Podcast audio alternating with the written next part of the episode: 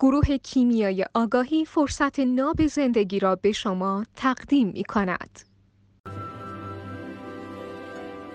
یه دختر خانومی که ازدواج نکردن می‌پرسن که چگونه باشیم که یک مرد تکیه گاه جذب کنیم بالا مطلب مطلب بسیار مفصلیه ولی در یک کلام میشه گفت شبیه زنی باشیم که مطلوب مرد مورد نظرمان است. این شبیه بودنم به نظر من با توجه به اینکه فیزیک بسیار خسته کننده و زودگذر هست